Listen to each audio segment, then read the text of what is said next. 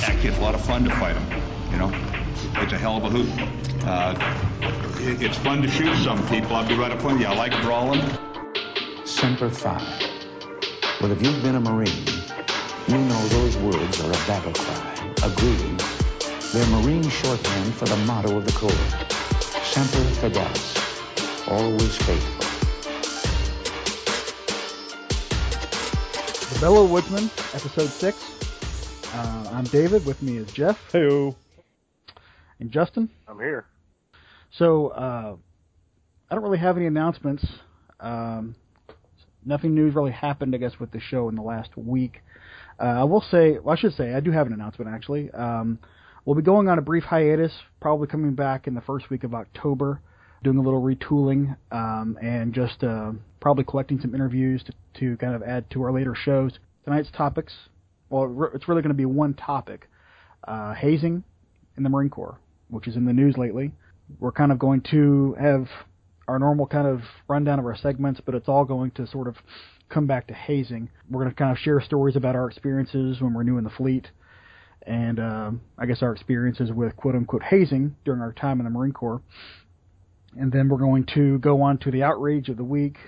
We're going to talk. We're going to do our uh, our Friday Libo brief, and then we're going to talk about the hazing incident at Parris Island this week, which we'll get into more detail about uh, later. But uh, and then we'll have the memorial moment from Justin, and uh, and that'll be it. We'll be done.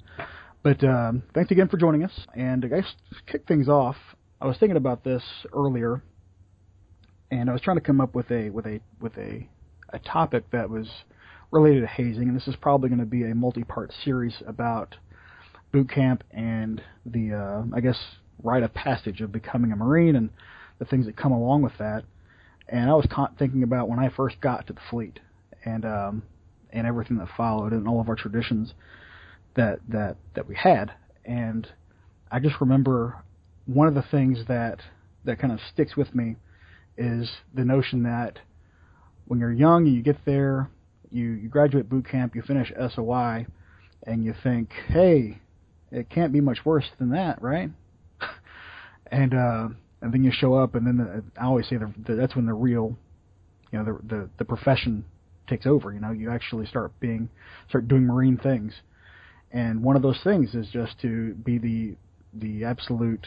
In many ways, it's worse than you were in boot camp, actually, because it's not like there's a whole necessarily a whole bunch of other people, 40 other people to help you out and to take the pressure off of you. A lot of times, you're the new person, you're the first person showing up to unit. And I remember when I first got there to my unit, I was the uh, the one of two that came in at the same time, one of three actually. Um, one went to another platoon, but but me and uh, one other guy in my platoon. But I do remember having to uh, get up many times in the middle of the night and and and clean rooms and and uh, and count rocks in the in the uh, in the ditch and and sweep the catwalk about you know 100 times in a row, which is all benign in and of itself. But um, I know where there's some more kind of uh, kind of physical and and some nastier hazing stories, which we'll get to in a second. Uh, when did you get to the fleet, Jeff? uh, I got to the fleet. Um, God, February maybe was it February of uh, 2000? I got there in April, and I, you guys beat us to it because you guys went to Bridgeport, um, and I didn't go to Bridgeport because I got there while you guys were gone. Okay. Um, yeah, but what what? How was your arrival to the fleet? Uh, it wasn't bad, and this is the reason why. Um, all of the East Coast guys, I mean, we all came uh, from the same SOI uh, class. Um, we got there about two weeks behind the San Diego guys, and they just got on a bus and took them, uh, you know, straight from SOI West to right up to 29 Palms, and uh, you know they got the full Monty, if you will. Uh, you know, the, the senior uh, Marines were all waiting for them. They did the whole sea bag drag from the the UMA at the bottom of the base all the way up to uh, the tanks barracks where we were we were at uh, in 29 Palms. Now, when we got there, we got there, you know, probably about 10 days later because we got, you know, uh, 10 days of uh, leave after SOI. Um, and we sort of just started filtering in in onesies and twosies. Uh, you know, I checked in to the company office, and uh, Corporal Kiefer came in his pickup truck, and you know, we loaded up my sea bags, and he drove me to the barracks, and you know, that that was my big thing. I mean, it, it wasn't a big deal. I mean, you know, not initially. Yeah, I mean, I, I think that it was similar for me in that you guys were gone. So when you guys came back from uh, from Bridgeport, um, you went to Bridgeport, right? I did. Yeah, when you all came back, you all were like looking like you had just been drugged through hell, and uh, That's that's and- Bridgeport. and the two of and me and me and my my cohort were uh, fresh faced and ready to go get the world, and that kind of pissed people off. I think that that we didn't have to do any of that. But we were we were back uh, we were kind of by ourselves for a while, which wasn't bad, except all the senior lance corporals, quote unquote, that were around the barracks were all people who were getting kicked out anyway. Yeah. So they were like bigger assholes than the NCOs were when they got back.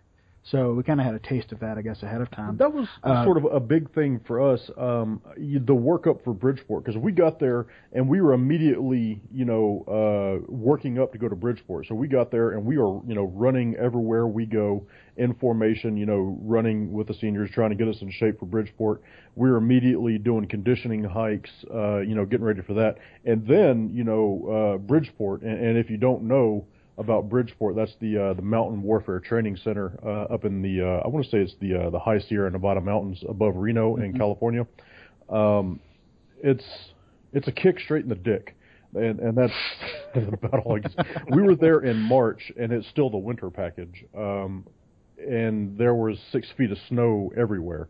Uh, so yeah, that that that blew. So I mean, being a boot at Bridgeport is basically the worst thing ever because you're you're sucking up all the fire watch and you're you know being screwed with because you're a boot and you're at Bridgeport.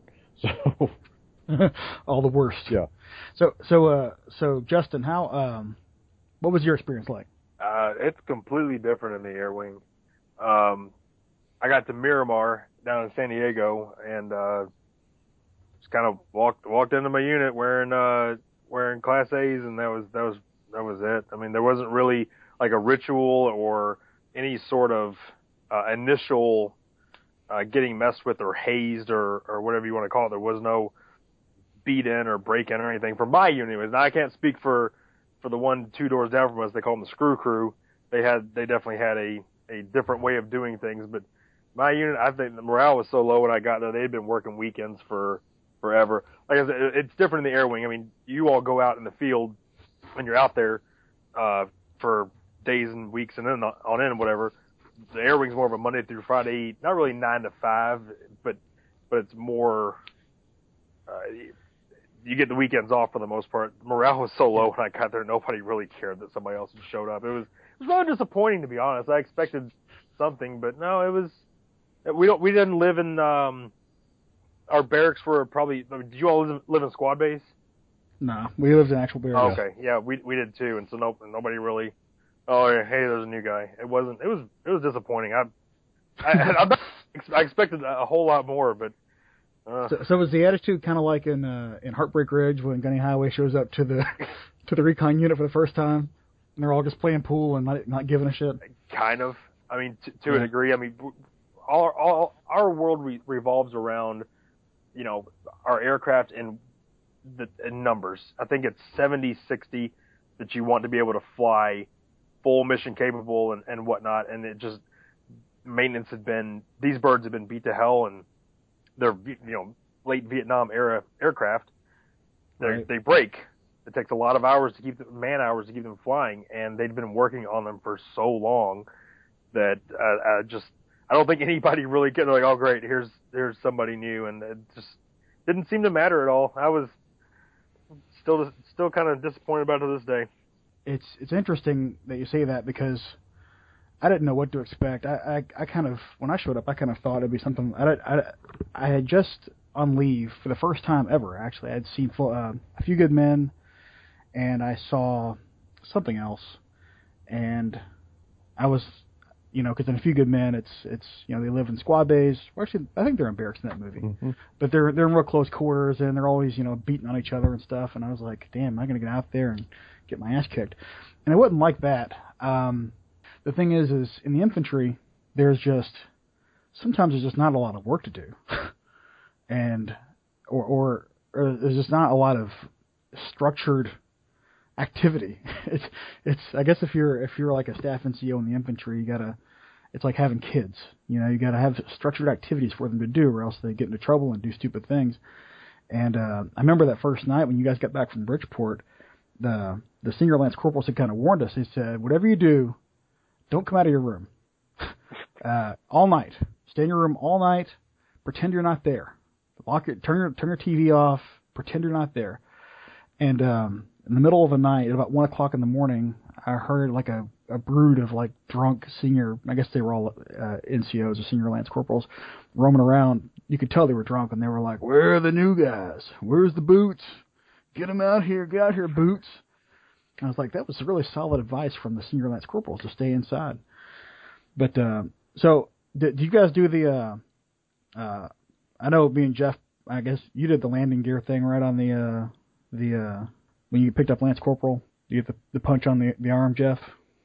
Oh, do you get that? Yeah, like you know, go through the little gauntlet or whatever. Yeah, and do you do that, Justin? Uh, I was still in class when I got promoted. I mean, it takes a while. Oh, okay. Yeah, I was in Pensacola. I didn't even, I didn't gone Oh. to New River or checked into the fleet yet. That's how long it takes uh, on the wing side to get promoted. But I, I'm pretty sure that when we got promoted, we embedded our our chevrons into each other's collarbones.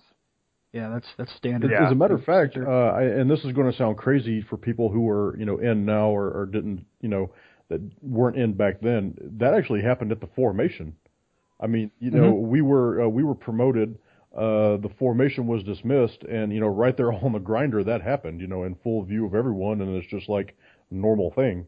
Uh, the officer the officers would part would would do it sometimes. They would they would participate. Yep. I'm not sure if you recall Lieutenant Carr. I do. Uh, he uh he was um intense.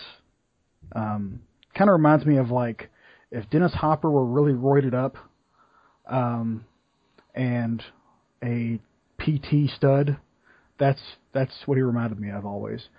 And uh, when he when I got when I picked up Lance Corporal, he I mean he punched that thing right into my collarbone. Uh, and he's a first lieutenant. He's senior first lieutenant in the battalion. Um, and you know that's I mean and something. And when and for those I was talking about the landing gear thing, and uh, in my experience, what we what I did when I picked up Lance Corporal was I had to go to my room and put my shoulder against one wall and the other shoulder kind of just out. And uh, everyone in the platoon who had already picked up Lance or higher got to come by and punch me in the on the arm once. And uh, and at the end of the day, I had this big black spot on my arm. and I remember running into uh, an officer the next day while I was doing laundry with my t-shirt on. He said, "What happened to your arm?" And I said, "Oh, I fell." and uh, and it was like, there was this incredulous, like, what? I was like, I'm just, I'm just clumsy, sir. okay, you know, but um, that's just how it went. And then uh, there was a tradition uh, of the blood striping, Sure, which which I always thought was dangerous. it is. Um, and I didn't get it. Um, it was kind of really cracked down on between the guy who picked up before me and me. Um, now, when I picked up, there was talk of it, but it never happened. But I think I can't remember who picked up right before me, but whoever did got it, and I didn't. Um, but the the problem with the blood striping is it puts someone out for of commission for like three days sometimes. Um, did you do that, Jeff? I did, yeah. I had it done to me, uh, and uh, it, it's just, I mean, whatever. I mean, I had it done to me, and you know, I did it to people. Uh, but you know, I have a story of you know how that can sort of escalate. Um, we were in Camp Fallujah, South Camp, and we were back on base. We got to you know go outside the wire for ten days, and we come back inside for two, uh, rest and refit and stuff. And you know somebody had picked up corporal, and uh, they got you know blood striped, and it just, I mean, and they got blood striped. Uh, I mean, you know, people were doing like flying knees, you know, and just taking it to a whole other level. And uh, you know, guy, I mean, he he got pretty fucked up. Uh, you know, his leg. Um, but and and it's it's a I think it's a good tradition, um, generally speaking, if it's done correctly. Yeah. Uh, just like uh, the e-tool qual, you know, Oh yeah. Uh-huh. uh, which for people who don't know what the e-tool qualification is, is uh, long story short, you get, you get blindfolded and you pretend you're trying to hit a rock or a penny, I think is what it is, with your e-tool, um, and someone puts your your your your field cover in place of your penny while you're not looking, and you cut your cover to pieces, and then you take off your blindfold, you look, and your cover is all shredded, and everyone laughs. Um, and it's it's funny, it's it's it's harmless, you know. And then you kind of have this memento of of a cool of a cool of a cool moment, you know. And you see all these boots walking around with their heads, their covers all shredded on top, you know. And like people, when you get back to the rear, people don't are like, "What the hell happened to you? Did your like head explode or something?" Like, but um, you know, and that's I think that's all good stuff. As long and, and my opinion of it all is, I think tradition means something that's important, and you know we cling to these. It's kind of like this this idea we're we're tribal. It's it's in our DNA. It's how we evolved. You know, every animal in nature has this, or every social animal at least has this tribal kind of instinct, and and we're all kind of drawn to these these rites of passage and these these symbols, which is why the national anthem's important. We're drawn to these things, and they kind of bring us all together. And when you have these these these difficult rites of passage like that, I think it kind of it really helps cement the brotherhood a lot, which is why fraternities do it, even though it's real gay the way they do it. Um, but I think it's a real it's a, it's a real it's it's it's what separates us from everybody else in a lot of ways, and and the army and every other branch. I'll tell you an, another one uh, I think is a really cool tradition. I, I guess it's a cool tradition. Um, uh, tow gunners, the first missile they ever get to shoot, there's this little O-ring that's probably about I don't know eight inches in diameter. It's just like a, a rubber band O-ring, and uh, you know your first missile, you get your O-ring out of out of your uh, spent tube and you put it on your uh, around your neck, and everybody that shot a missile, you know, before you gets to you know pull back the O-ring and snap you in the neck. you know, I. Uh, I, I got to do it, you know, uh, as a machine gunner. I got to shoot a tow missile, which is, you know, not insignificant. So I got to, you know, get get popped uh, by every uh, one. You know, e- you know, even guys junior to me, you know, got to pop me because they they'd shot missiles before me. And, and You still have yeah, that, I still uh, I still have my O-ring. Yeah, I do. Nice. Well, and, and also something else I almost forgot. Uh, Okinawa. When the first time you deploy, you got to get your head shaved. Yep. Um, that was standard procedure in our, in our unit. And if you didn't, if you refused to do it, they would find you and do it for you, Yep. uh, hold you down and, and cut your hair off. Um, you know, uh, I, I guess if you put up a hard enough fight, they would probably eventually leave you alone, but you'd be branded kind of a bitch for the, you know, for the rest of your time there. Well, you should. Yeah. No, I mean, all, like you said, it's one of those things that separates us. Is that you know, if if you're not willing to be a part of it, then why are you here? right. You'll always be looked at different. It's not nothing. You know, shaving someone's head and well, beyond that, I mean, uh, kicking somebody in the leg until they're until it's black and blue obviously can hurt you. But shaving heads and doing dumb stuff like that, cutting your cover up and all this other stuff. So what? Be a part of it. Yeah. Everyone did it before Right. you. It's it's your it's their way of saying you're welcome. It's not it's not a personal thing. It's it's a Right. welcoming. Hey, come be a part of us. Do this dumb stuff. I agree. And, and, and you know the Navy has their tradition of the the shellback thing and the anal sex and all that that they do. And uh, but but but you know like or maybe or maybe that's the Air Force. I don't know. But but I mean you know it's it's it's part of it is part of belonging, and uh, it's and I'm not coming down and it's people are going to listen to this and think oh these guys are pro hazing. Well okay yeah to to an extent as long as it's not hurting anybody you know, uh, not not Permanently like a permanent Yeah, permanently damaging anybody. It's okay to hurt people to a Yeah, I degree. mean, Hurt uh, is there's a there's a movie called The Program. If you ever seen Oh. it? They they it's there's a line in there where the guy goes, "Are you injured or you hurt?" And you know, there's a difference. You know, if you're injured, you can't play. If you're hurt, you can. So being hurt, not a big deal. Being injured, especially if you're in a combat unit, probably a bigger deal. But you know, I don't know of any example of anyone being permanently injured by um, that kind of hazing. You know. Now the the stuff we're going to talk about in a minute with the news story, um, that might change. That that's a different animal altogether.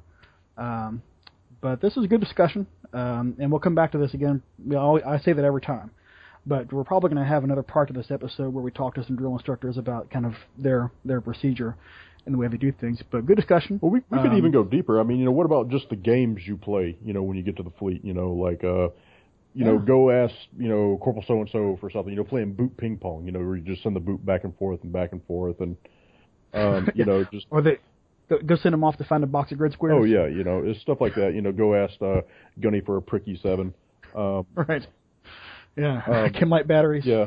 Or you know, getting your room tossed. I mean, that that was the big thing in CAAT. You know, uh, and it, it wasn't you know probably for a few months that I figured out that my roommate actually wasn't leaving my door unlocked. They were just kicking in the doors and tossing our rooms. yeah, that was the th- that was the uh, the scary thing about our barracks was that it was r- wildly like, I mean, the lock was really only just there for for for theater, really. Uh, just one swift kick blasted your door right open. Oh yeah. And, and if you ever lose your key, that's how you get it. That's how you get into your room. Yeah. Is just you'll kick in the door to get to get it open. but uh, yeah, well, that there's uh, you know, and once you once you've got a little status and you're outside of the boot zone, I mean, having to do the Chinese field days. Mhm. I mean, that's I mean, especially like on a on a Friday or something like that. That's the absolute worst. I mean, pulling everything out of your room, pulling all your sheets out onto the dirt, having to go in there with the floor buffer, and that's the good thing about being a senior marine is that you don't have to be the boot that goes across the street to find the floor buffer at the, at the battalion office. I remember going over there at like 11 o'clock at night to find the battalion the the battalion, the battalion uh, um, officer of the day to give me the key to unlock the floor buffer so I could drag it across the street to buff my room at like midnight. Yeah. Um, you know, and that's and again, all that all those things build important attributes, and I actually think that a lot of my maturity in life comes came from those experiences. Um, you know, having to be held accountable. You know, Yeah. you screw up, you know, and that's part of it. Or or the idea that the if if you're someone you're in charge of screws up, you're accountable, or someone that you're close enough to to affect them, to affect their behavior, that you know that you're responsible for. And you got to take advantage of it. You have to take uh, take responsibility for it, and and um, you know. And and you also learn that sometimes things just you know don't need a reason to happen to you. Uh, Right. I mean, you know, if if you're you know just field day in your room, minding your own business, and uh, you know uh, one of your sergeants you know busts in and, and chokes you out, you know sometimes you know you need to learn how to not get choked out. I mean, yeah, yeah. It's it's like and you're right, just for no reason. Like, you know, I, I was never, I wasn't especially sheltered, but the level of like just drunkenness and just insanity was shocking at first. But over time, it becomes more and more endearing. Like, and you want to be take part in that, and then you pa- want to pass it on to the to the ones who come on after you. And uh, you know, I, I think we did that, and I, I'm glad to hear. I'm actually. When were you in Fallujah? uh, 07. Okay. Well, they kept going at least until then. I mean, I'm sure. I'm sure it's it's all still done today. Um, yeah, good stuff. Good stuff. Good discussion. Did you guys actually, ever uh, light? Did you guys ever light each other on fire, or is that like an air wing thing? Never did that. Like Uh, with with rubbing alcohol. You like you, you've seen like Major League, not Major League, Mr. Baseball, where they're sitting there and he he's holding a lighter by the guy's shoe, and all of a sudden he jumps up on, you know, and his foot's on fire. Oh, like the hot foot. Yeah, we'd spray rubbing alcohol on on people's legs, and uh while we're talking to them and, and reach down and light them on fire. It's a bigger, fl- you know, obviously it's a much quicker effect than just getting your foot hot. But yeah, we'd we'd light we'd light each other on fire a lot. Yeah. I turned uh, I turned 21 at the the Warriors Club, um, and that's at Camp Wilson on the I guess the expeditionary side of 29 Palms. Oh Palms yeah. with a uh, with a bunch of uh, British Royal Marine Commandos, and uh, they were doing a thing called uh, the Dance of the Flaming Assholes, and uh, what that is is you know obviously you know we were drunk.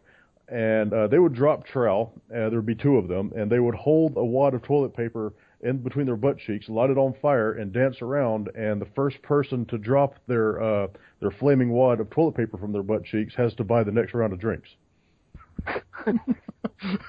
He seems incredibly like uh, I don't know, involved. I guess like. Very homoerotic.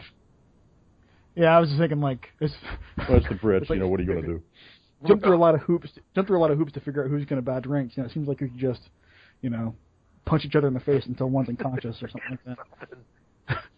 Uh, funny, funny story though. I mean, how, about how things change a bit. I mean, you know, we we talk about all these, you know, stories and stuff like that. Of, you know, uh, somebody busts in your room and chokes you out, you know, during field day. Uh, I went back to the fleet um, in 2006 uh, ha- after having been at Parris Island for two or three years. It was two and a half years, and uh, one of my Marines, and, and I'm a sergeant at this time. I've you know taken over my own CAAT section. One of my Marines gets caught on a motorcycle, you know, doing you know, well over 100 miles an hour. He's wearing a road guard vest, uh, you know, over his ditty bag, so the cops know exactly where he's going. So they just radio ahead to the front gate and say, you know, be on the lookout for, uh, you know, a red uh, R1 or whatever. So you know, they they find the guy and. Uh, you know, he's still got the the road guard vest. They know it's him, so PMO picks him up, and I got to pick him up for PMO. And you know, the first thing I do is like, okay, you know, you want to do that, you're going to dig a fighting hole until I get tired. So uh, he goes right there in the middle of the barracks and he's digging a fighting hole, digging a fighting hole.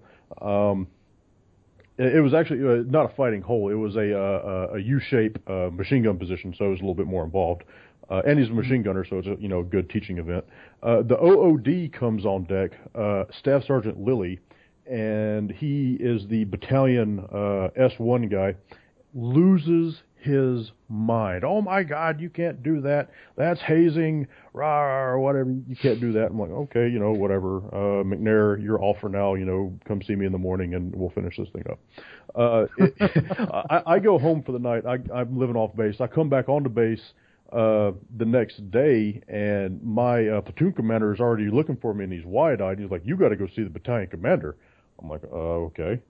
I had to go see the battalion commander and the battalion commander is talking about you know how that's hazing and you can't do that to a marine and you know now I can't punish him because you've hazed him and you know all sorts of you know nonsense stuff like that. You know luckily the the kid uh, I still keep in touch with him. You know he he covered for me and you know said you know I wasn't hazing him that he was you know building the fighting position because you better say he better say that. Yeah. But yeah, but that that was a big you know eye opener about how much the Marine Corps had changed in a little bit of time that I had been gone from the fleet. Yeah. Well, and there's there can be a darker side to that too. Um, there was an incident in our unit, in our platoon actually, where um, you know basically the the whole code red scenario from uh, a few good men came true. We had a NCO that sent a couple of the uh, junior Marines to basically attack like three different uh, quote unquote turd Marines in their room while they slept. And um, what happened was uh, there was a long investigation, and that specific NCO actually tried to get uh, Marines who he was in charge of to take full responsibility for it without naming him. And it all sort of blew up in his face, and he ended up getting uh, knocked down to, I think, PFC and taken out of our platoon because we were going to destroy him if they if they kept him there. But uh, yeah, that's that's kind of the darker side. I mean, then these these these people that were sent to have their asses kicked were actually, I mean, one of them, one or two of them, I think, were actually hurt, had to go to the hospital. So, um, you know, that's and that's and that's sort of an example of where it can go too far. But really, you can go too far with anything. Um, you know, it's just a matter of basic intelligence and decency, I think. All right, so uh, we're going to move on to the. Um, we're going to do the outrage of the week first, and then we'll do the libo brief. So um, this is the outrage of the week, and this comes from Phoenix, Arizona, and um, I'm not. You may have heard about some of this in the news. There's this phenomenon known as stolen valor. Um, it's a little, um, you know, it's sort of overblown a little bit in, in media and sometimes and there was apparently someone in Arizona who was going around um, to funerals as uh, dressed as a Marine, of uh, funerals of you know of of Marines who have been killed in combat and dressed as a uh, as a Marine and uh, wearing dress blues and everything. and it was discovered after like uh, a few of these funerals that he was actually not actually a Marine at all, and he was faking the whole thing. Uh, apparently, the giveaway was that he was wearing dress blues and he had, you know, he's wearing the Medal of Honor on his dress blues, and uh, apparently he also had three Purple Hearts, two pairs of jump wings, aviator wings, balloonist wings, the World War One Service Medal, the Confederate Cross of Valor, the Iron Cross, American flag pin, Marine Corps flag pin, gunner insignia, colonel insignia, captain insignia, 17 stripes on one arm and 14 on the other, a Live Strong bracelet, a 1984 Where's the Beef campaign button, a small red button that had the slogan Faux Cheesy on it, three blood stripes, Dale Earnhardt commemorative cowboy boots, and his cover appeared to be a paper crown from Burger King. Um, so, you know, I, I, I, I say all this really just to point out the absurdity of some of these uniforms some of these idiots wear who are trying to do stolen valor stuff. That's the whole point of this. Have you seen some of these guys? Oh yeah. I mean, they have like more medals than Kim Il Sung, and like, I mean, they look absolutely ridiculous. And like the they wear they wear their shit upside down. They do no research apparently on some of this stuff. I, know, I, I thought that was pretty funny. I I've, I've, I've seen full boat sergeant on some of these videos. Literally had sergeant stripes and and colonel uh, a colonel bird on his on his collar. It's it is it is it's funny sometimes. I it's mental illness. Some of it's mental illness. The the rest of it I don't know. yeah, get free I mean. Yeah, I've- and I've seen actually people who were convincing on the outside, but when you start talking to them, they know absolutely nothing. But most of them, in my experience, have like these, these fatal um, problems with their uniforms, you know. But um, anyway, so that's our outrage of the week is from Phoenix, Arizona. Don't wear the Iron Cross on your dress blues. All right, uh, ready for the uh, Friday Libo brief from Jeff. Okay, for today's Libo Brief, it's not really a Libo Brief. I just want to challenge everybody out there that's listening to call one of your Marine Corps buddies that you haven't talked to in a while. Just pick up the phone and, and call them, see how they're doing. That's all I got. That's good advice. I like that. I know. Yeah, that's good. That's that's good stuff. So uh, we're going to take a brief break, and we'll come right back with the uh, the main topic. You are listening to the Belleau Woodsman, celebrating everything Marine Corps, from the serious to the absurd. This podcast is powered by Simplecast. Please like and subscribe. Follow us on Twitter at Belleau Woodsman and send us your thoughts and reactions via email at thebelleauwoodsman at gmail.com. Now, on with the show. All right, so we're back. Um, in the news this week, there's been this. Um, there's been a story about uh, quote unquote hazing coming under scrutiny at Parris Island and the recruit depots. I'm gonna play a news clip for you real quick that uh, that kind of talks about that um, real quickly. The United States Marine Corps said Thursday a recruit killed himself in March and amid widespread hazing at Parris Island. Now the Marine Corps is recommending punishment and in some cases charges for up to 20 officers there. Investigators say 20-year-old Raheel Siddiqui jumped to his death just days after arriving at the infamous training center for boot camp. A Marine drill instructor reportedly is accused of running an industrial clothes dryer with a Muslim recruit locked inside. That instructor also accused uh, of asking the same recruit, quote, are you a terrorist? A recruit, uh, this young man, 20-year-old Raheel Siddiqui, later died after leaping from a stairwell nearly 40 feet high. This was back in March. His death ruled a suicide. And just for reference purposes, here are a few uh, audio clips of uh, drill instructors at the recruit depots and, and, and what's involved with boot camp. And none of this is really considered hazing, by the way. Up, you're done. Aye, aye, sir. Put the fucking bag up, aye, aye, sir.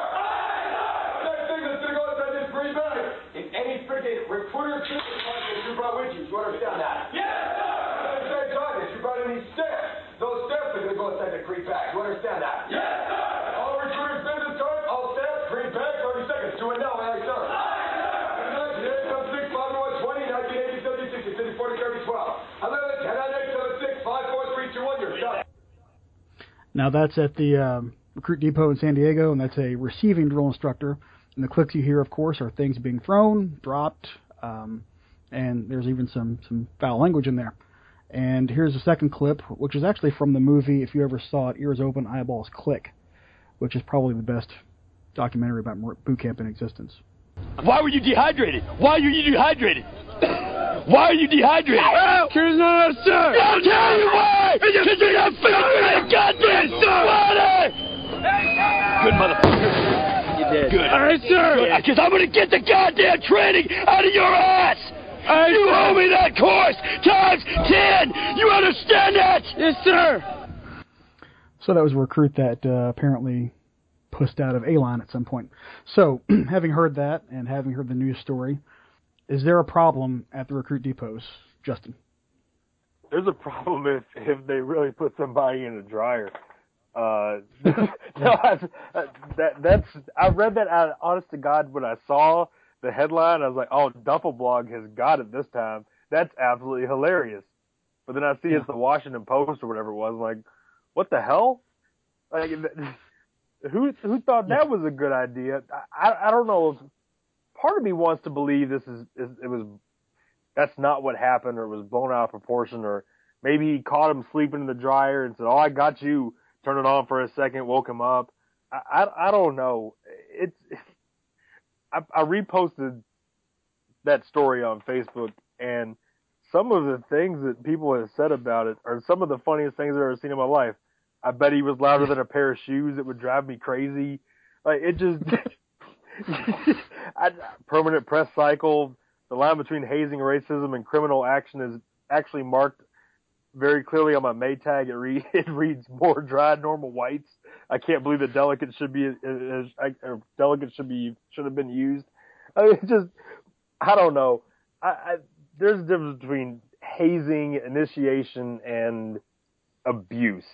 I, I think I think boot camp is 13 weeks of of training in an environment where you're uh, expected to be hardened, where you're put through mental and physical things that you don't know you're capable of, of going through until you're put through them, and that right.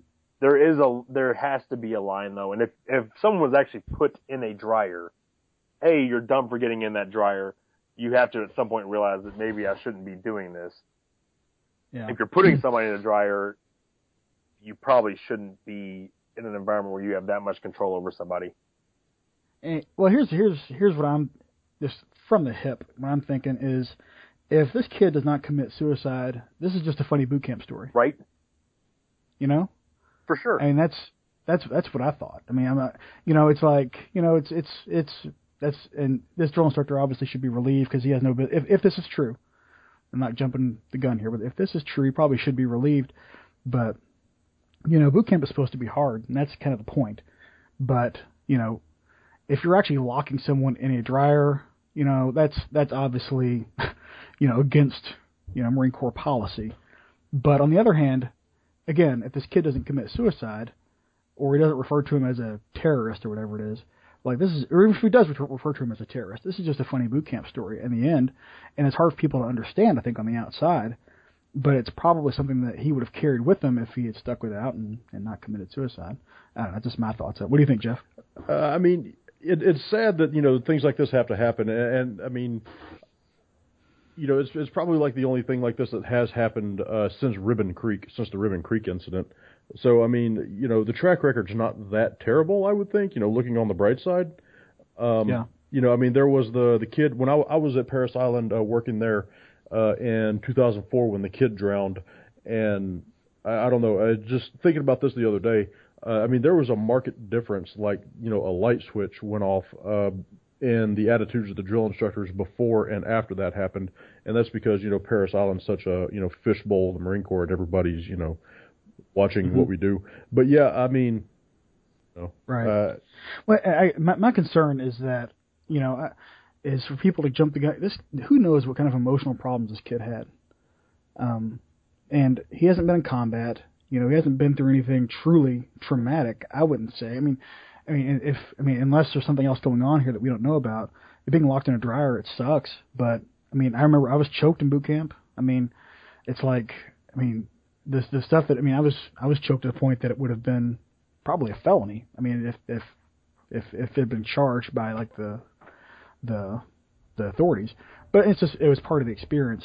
And who knows what kind of problems this kid had leading up to to this uh, specific incident. But you talk about Ribbon Creek, and that brought a whole raft of reforms with it.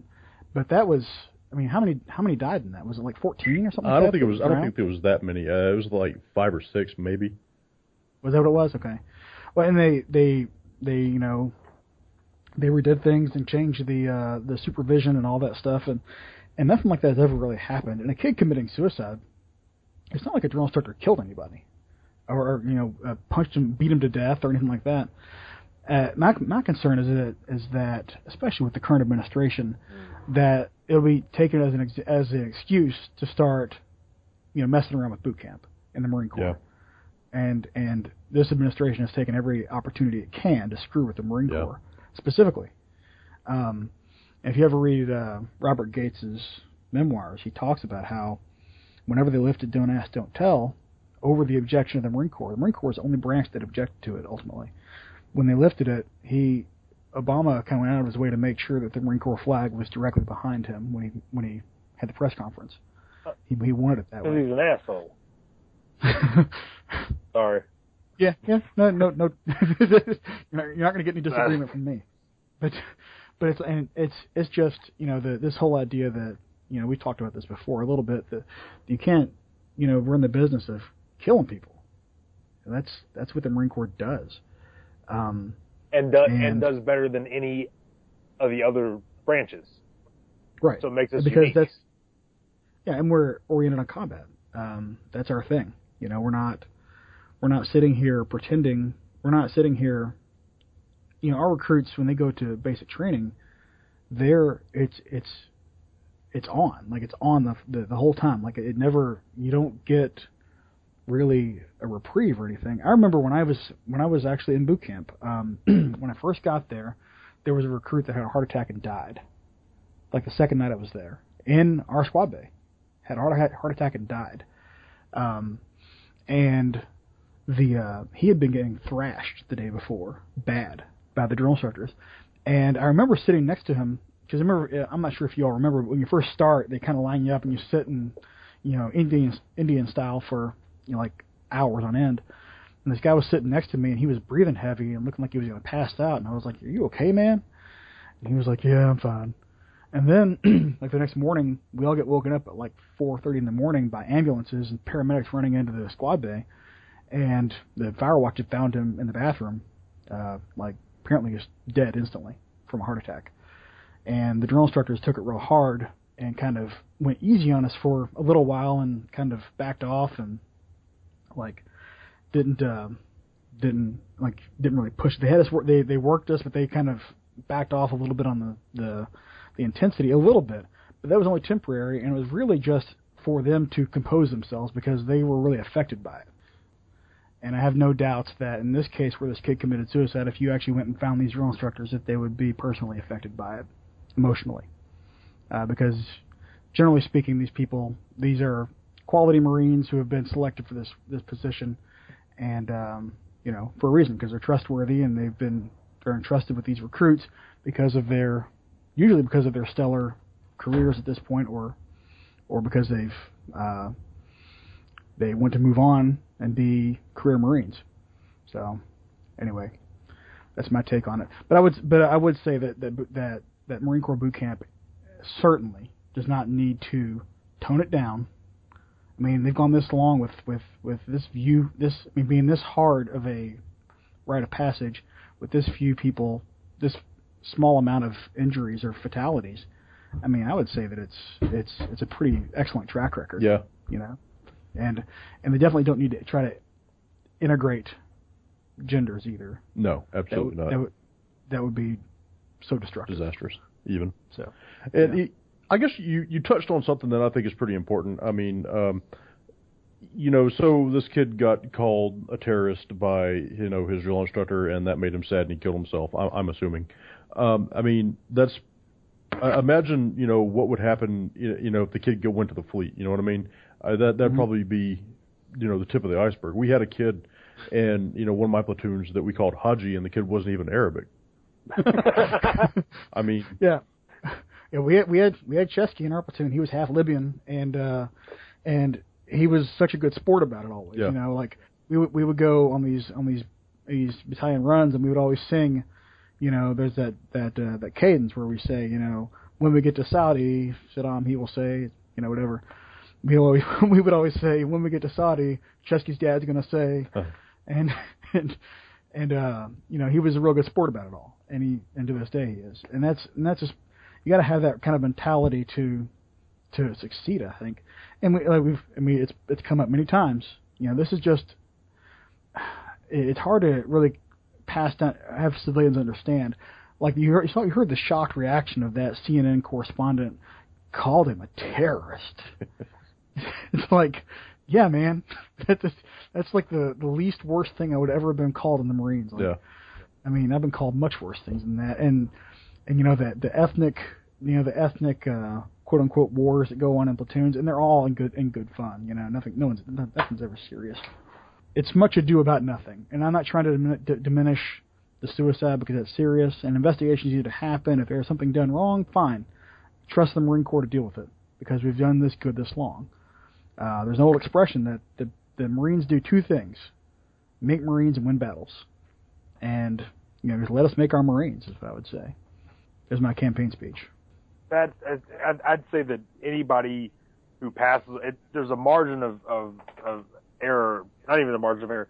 You've got to imagine that if thousands of people go through this this training, and hundreds of thousands really, and one dies, or 2 Mhm. you know, there's there's there's a reasonable assumption that you look at uh, what happened here in uh, Louisville a couple years ago at PRP High School. There was a, a kid who who died uh, during football practice. Mm-hmm.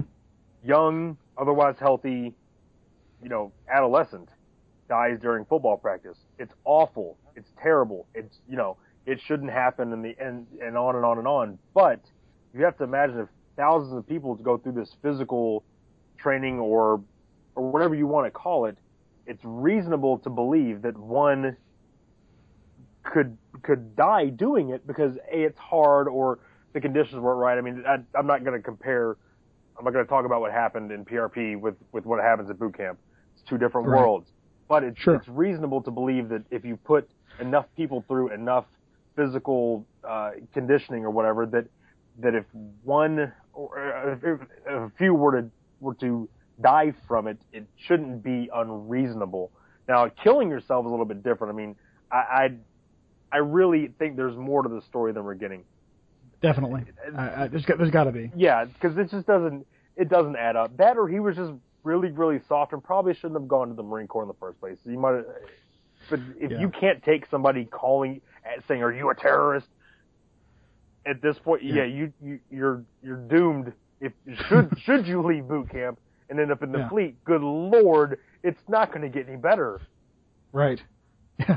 Well, and like the and the, the the thing is, is you don't if, if your if if your goal is to find a way to heal from something like this, you don't heal or whatever by running around and you know lopping off heads. Like you don't you don't start uh, you don't start firing people and and running down the institution.